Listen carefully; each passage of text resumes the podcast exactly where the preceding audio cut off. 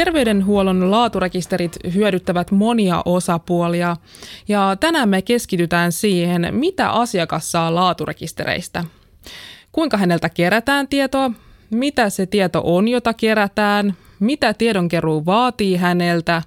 Ja mitä hän tekee kerätyn tiedon avulla – Meillä on tällä studiossa keskustelemassa aiheesta kaksi terveyden ja hyvinvoinnin laitoksen asiantuntijaa, kehittämispäällikkö Salla Sainio ja erityisasiantuntija Hanna Tiirinki. Tervetuloa.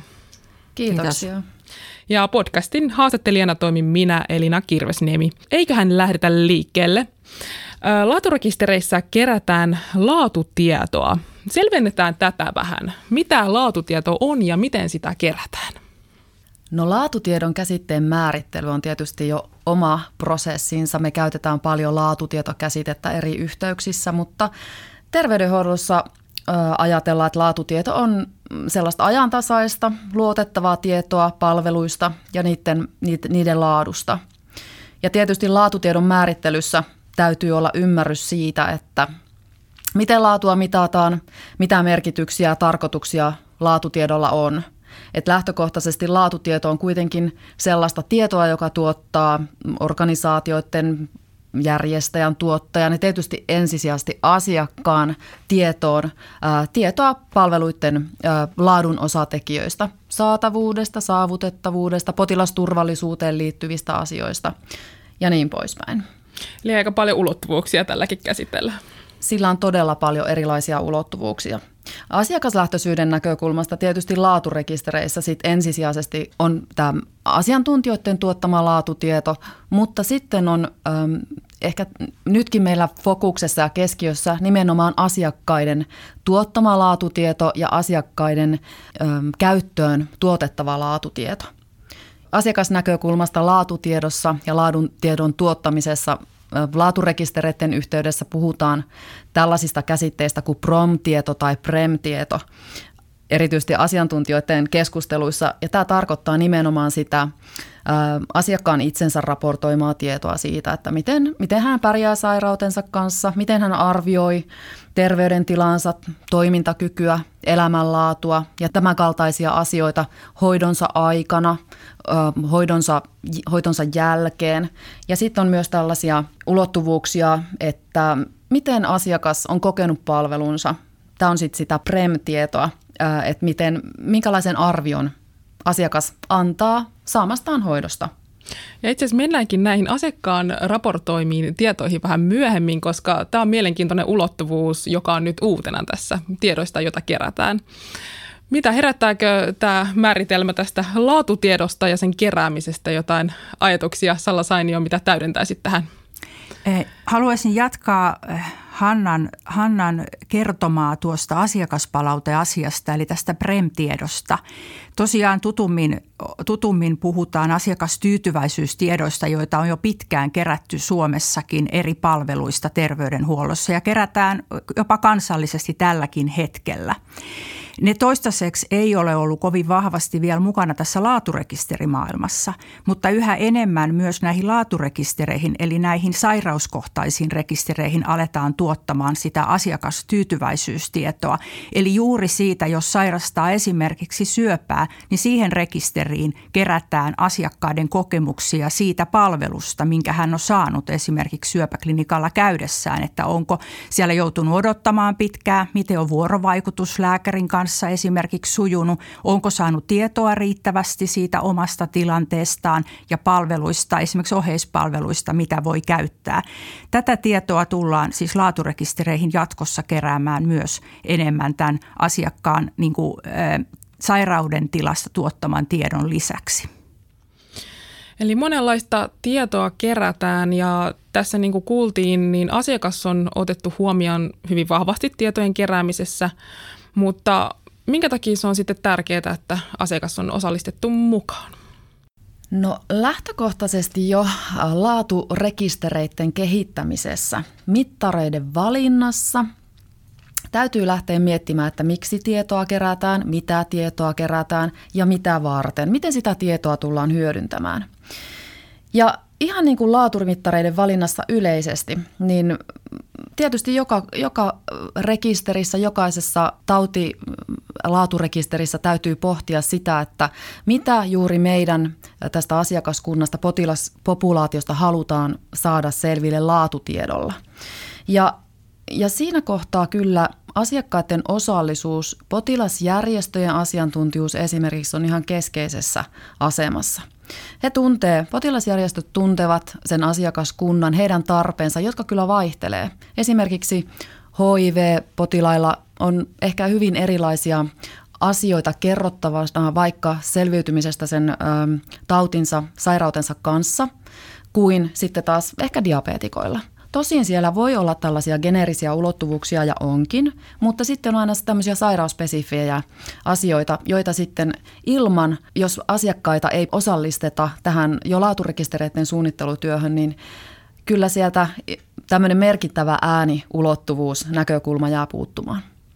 Käydään vielä läpi nyt ne perusasiat, että mitä tämä osallistaminen tarkoittaa, että miten asiakkaat on otettu oikeasti mukaan tähän laatutiedon keräämiseen? No enemmän kuin Suomessa, niin meillä on tästä maailmalta esimerkkejä. Eli esimerkiksi ihan voidaan perustaa asiakasraati, joka on mukana tässä laaturekisterin kehittämistyössä. Eli, eli, eli laaturekisterin kehittäjät, niin ammattilaiset ja tietotekniikan asiantuntijat käyvät vuoropuhelua asiakkaiden kanssa siitä, että se asiakasnäkökulma ikään kuin tulee siihen laaturekisteriin myös. Eli keskustellaan siitä, että mitä asiakkaan tulee hyötyä laaturekisteristä ja miten hän sitä tietoa sieltä voi esimerkiksi saada. Tästä on hyviä esimerkkejä esimerkiksi Ruotsista. Miten sitten kerätäänkö näihin laaturekistereihin jotain sellaista uutta tietoa, jota aikaisemmin asiakkailta ei ole kysytty tai kerätty? No perinteisestihan laaturekisterit ja, ja aika pitkälti vieläkin tällä hetkellä, ne, ovat sitä, ne sisältävät sitä tietoa, mitä ammattilaiset tarvitsevat asiakasta ja potilasta hoitaessaan. Eli ne ovat tällaista sairauteen ja sen hoitoon ja hoitotuloksiin liittyvää ammattilaisten kirjaamaa tietoa. Mutta todellakin nyt jatkossa yhä enemmän – alkaa tulee tätä asiakkaalta tulevaa tietoa. Ja se on sitä uutta. Eli juuri niin kuin Hanna kuvasi, että näitä asiakkaan niin kuin, kokemukseen ja, ja sairauden muutoksiin liittyvän tietoon ja sitten tähän palvelujen sujuvuuteen ja tyytyväisyyteen liittyvää tietoa. Meillä on jo joitakin rekisteriä Suomessa, jotka ovat tässä työssä aika pitkällä. Toiset rekisterit vasta aloittelevat tämän näkökulman mukaanottoa. Eli selvästi uutta kulmaa on tulossa tähän. Minkä takia tämä on koettu sitten tärkeäksi, että kerätään jatkossa tällaista tietoa, mitä aikaisemmin ei ole ollenkaan kerätty? No tämä on varmasti sidoksissa tällaiseen suurempaan terveydenhuollon kehittämisen toimintakulttuuriseen muutokseen, ehkä ideologiseenkin muutokseen siitä, että asiakkaan äänen kuuluminen myös laatutiedon tuottamisessa on keskeinen tavoite edistää terveyspalvelujärjestelmän asiakaslähtöisyyttä ylipäätään. Eli ei voida, niin ei voida ajatella enää, että pelkästään asiantuntijoiden tuottama tieto olisi äm, sitä laatutietoa, joka olisi riittävää erilaisiin tarpeisiin. Tarvitaan yksinkertaisesti äh, sellaisia äh, mittareita ja sellaisia keinoja, joilla asiakkaiden kokemuksia voidaan siis laadullisesti valideilla eli luotettavilla tavoilla mitata ja sitten myös vertailla. Salla, sulla oli ajatus tähän vielä jatkoon. Joo, sellainen ajatus, että tämän tapaista tietoahan on kerätty kyllä asiakkailta aikaisemminkin esimerkiksi potilaspapereihin, mutta se on siellä paljon hajanaisemmassa muodossa. Eli nyt kun tämä kerätään laaturekistereihin, niin tämä on niin kuin sekä ammattilaisten että asiakkaiden niin kuin paremmin jatkossa hyödynnettävissä kuin, kuin vapaasti kirjoitetuissa potilaskertomuksissa, joihin, joihin ne nä, jää. Ja tämän hyödynnettävyyden keskeinen tekijä on tietysti tämä vertailtavuus. Eli nyt nykyisellä organisaatioissa varmasti lähes kaikissa kerätään potilastyytyväisyystietoa, kyselyitä ja tämän tyyppisiä, mutta ne ei ole vertailtavia välttämättä keskenään. Ja laaturekisteri mahdollistaa nimenomaan sen vertailtavuuden sitten vaikka Ivalosta ja Hangosta, Keski-Suomesta ja idästä. Ja sitä tietoahan me tarvitaan. Me tarvitaan siis yleisesti meidän terveyspalvelujärjestelmän parantamiseksi, mutta myös asiakas tarvii, kun hän miettii, että mistä hän saisi ihan oikeasti parasta, juuri hänelle sopivaa, parasta hoitoa. Mitä asiakas sitten voi ymmärtää tästä laatutiedosta, kun tässäkin on tullut nyt ilmi, että laatutieto sanana tarkoittaa hyvin monia asioita, sillä on monia ulottuvuuksia. Voiko tavallinen kansalainen, tavallinen asiakas ymmärtää tästä laatutiedosta mitään? Hän. No kyllä voi ja pitää voida, että se on varmasti yksi sellainen mittari, jolla me mitataan, osataanko me tuottaa laatutietoa asiakkaiden käyttöön vai ei. Mutta tämä tietysti tarkoittaa sitä, että meidän täytyy sopia yhteisesti – yhteisesti, kansallisesti ja myös ottaa oppia tuolta muista maista siitä, että millaisessa raportointimuodossa laatutietoa tulisi tuottaa asiakkaiden, asiakkaille ymmärrettävässä muodossa. Sitten meidän täytyy ratkaista tiedon saannin, saantiin liittyvät asiat, millä tavalla me tehdään avointa ja läpinäkyvää laatutietoa jokaisen ihmisen käyttöön. Ja tässä on tietysti tällaiset, on siis nämä tekniset ulottuvuudet, mutta sitten on sen itse laatutiedon muokkaamisen, muokkaamisen ulottuvuudet, että jos ajatellaan vaikka esimerkkinä sillä tavalla, että meillä on laatutieto, laatutietona vaikka jonkun tietyn osaston kuolleisuus, No, tämä on nyt tällainen esimerkki, mutta esimerkiksi tällaisen tehohoitoyksikön kuolleisuus voi olla paljon, paljon suurempi lukuna kuin vaikka traumapolin kuolleisuus. Jos me vertaillaan sitä tietoa yksinkertaisesti tällä tavalla, niin sehän ei todellakaan kerro totuutta, koska varmasti tehohoidossa kuolleisuus on suorempaa kuin traumapolilla. Vaan se tarkoittaa sitä, että tämä laatutieto, tämmöiset indikaattoriluvut täytyy kliinisellä asiantuntijuudella äm, pohtia, että mitkä tekijät vaikuttaa tähän laatutietoon, saatuun laatutietoon. Eli terveydenhuollon laatutieto ei voi tai ei olekaan sellaista niin kuin ykselitteistä, vaan se tarvii sit tavallaan sellaisen asiantuntevan suodatuksen ennen kuin se sitten tuotetaan asiakkaiden tai kenen tahansa käyttöön. Eli tarvitaan hieman ehkä sitä tulkintaa ennen kuin se asiakas saa sitten sellaista tietoa, jota hänkin voi. Kyllä, tarvitaan kliinistä asiantuntevaa tulkintaa laatutiedon äm, raportoimiseksi. Joo, tässä on tärkeää huomata myös se, että asiakkaat on hyvin erilaisia. Eli meillä asiakkaiden ja potilaiden joukossa on ihmisiä, jotka ovat hyvinkin esimerkiksi ammattinsa perusteella tottuneet tulkitsemaan tämän tyyppistä tietoa.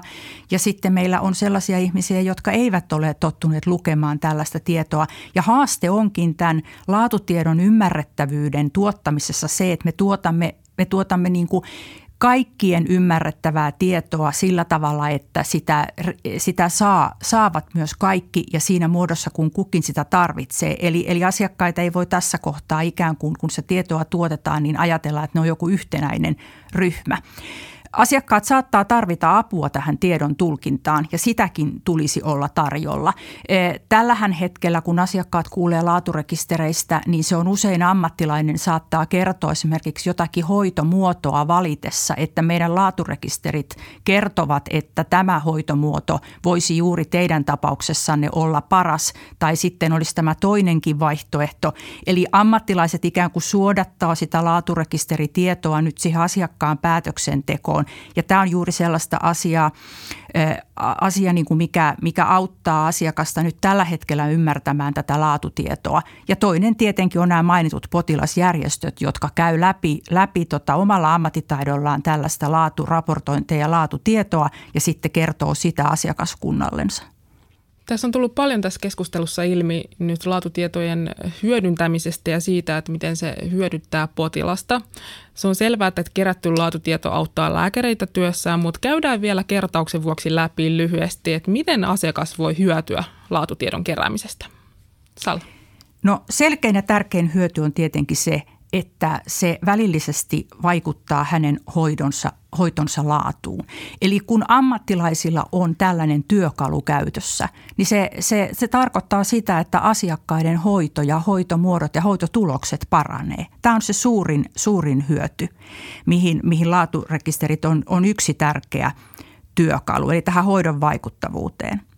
No sitten Laaturekisteri on myös mahdollisuus tuottaa asiakkaalle tätä mainittua tietoa hoidosta ja hoidon tuloksista, jota asiakas voi sitten hyödyntää esimerkiksi arvioidessaan sen oman hoitopaikkansa hoitotuloksia noin laajemmin.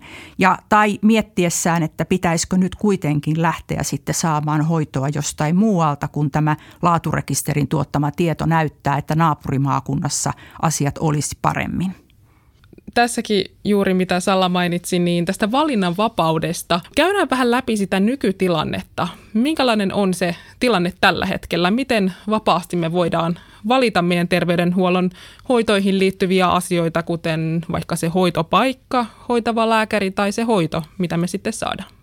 No tällä hetkellä tosiaan valinnanvapaus on varmaan myös käsitteenä sellainen, jonka jokainen suomalainen on jossain kohtaa kuullut. Se saattaa aiheuttaa ja aiheuttaakin vielä sellaista epätietoisuutta, että mitä sillä valinnanvapaudella oikeasti tarkoitetaan.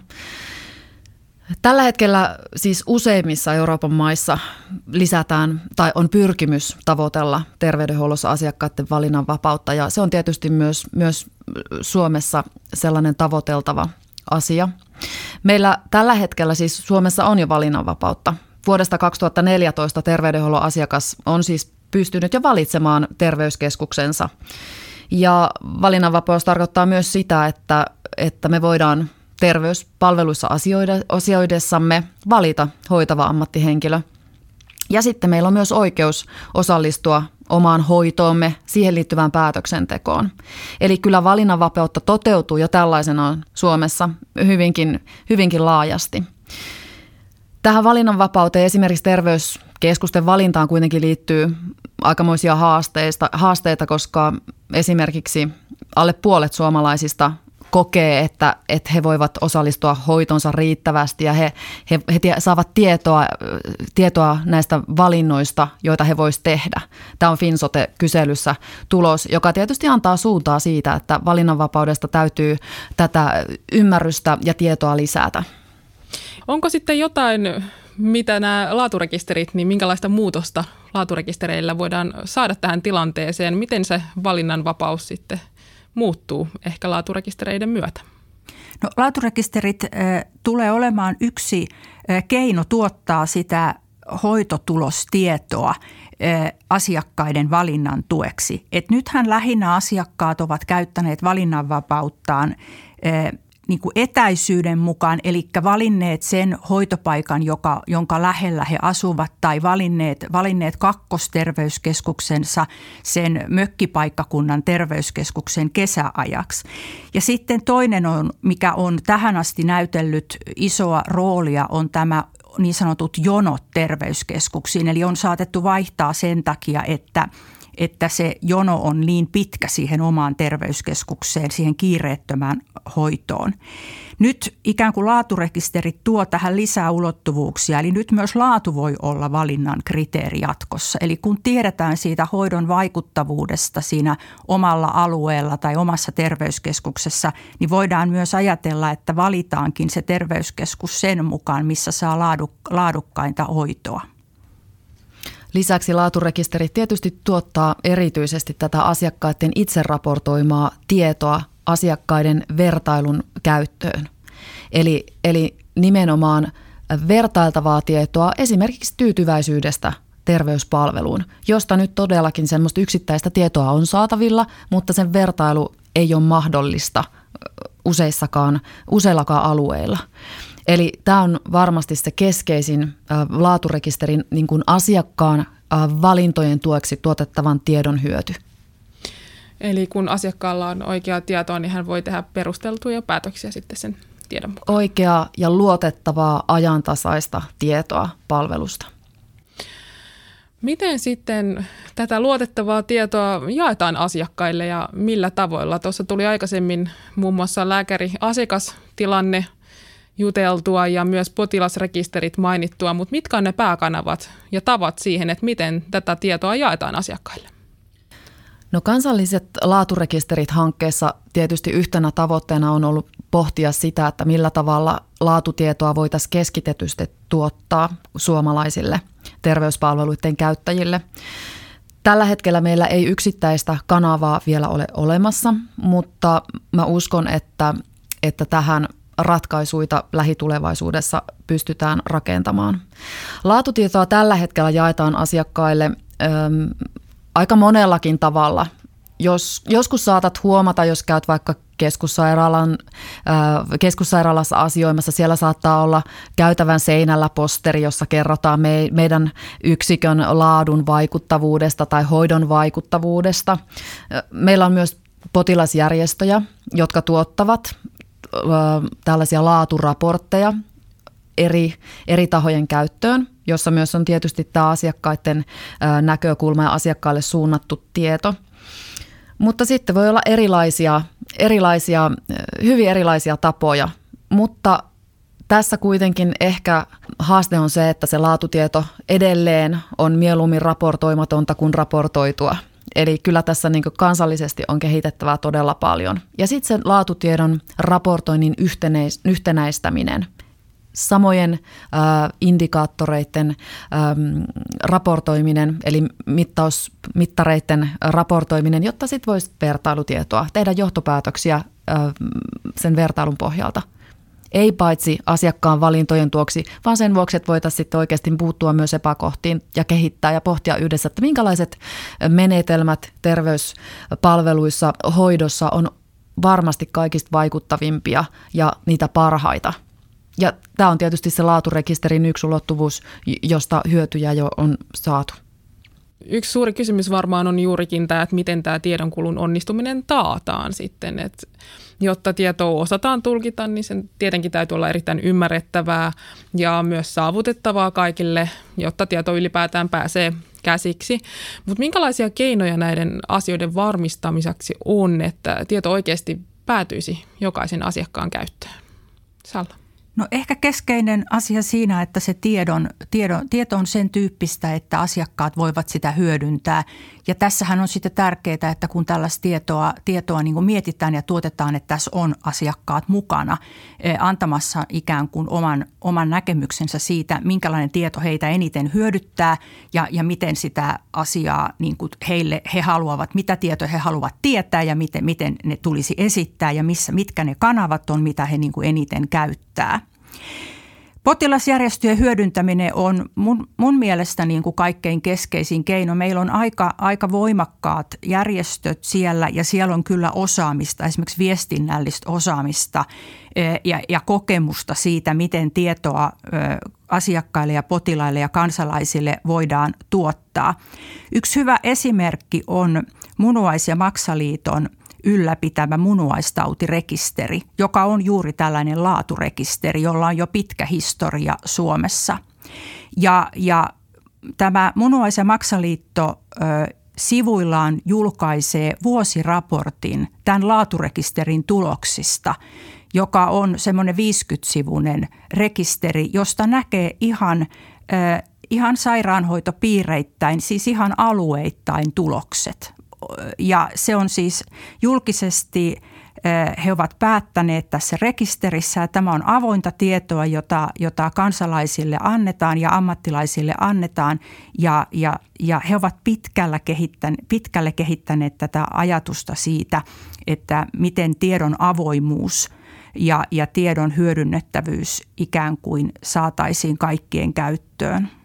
Otetaan viimeiseksi teemaksi käsittelyyn ihanne yhdenvertaisesta hoidosta. Tämä on tosiaan laaturekistereiden kaunis tavoite.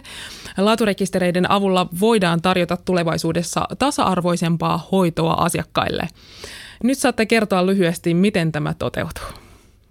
Salla. No Keskeisin asia ehkä on siinä, että saadaan nämä laaturekisterit käyttöön koko maassa. Eli saadaan ne niin sanotusti kansallisiksi, jolloin ne keräävät tietoa kaikista potilaista.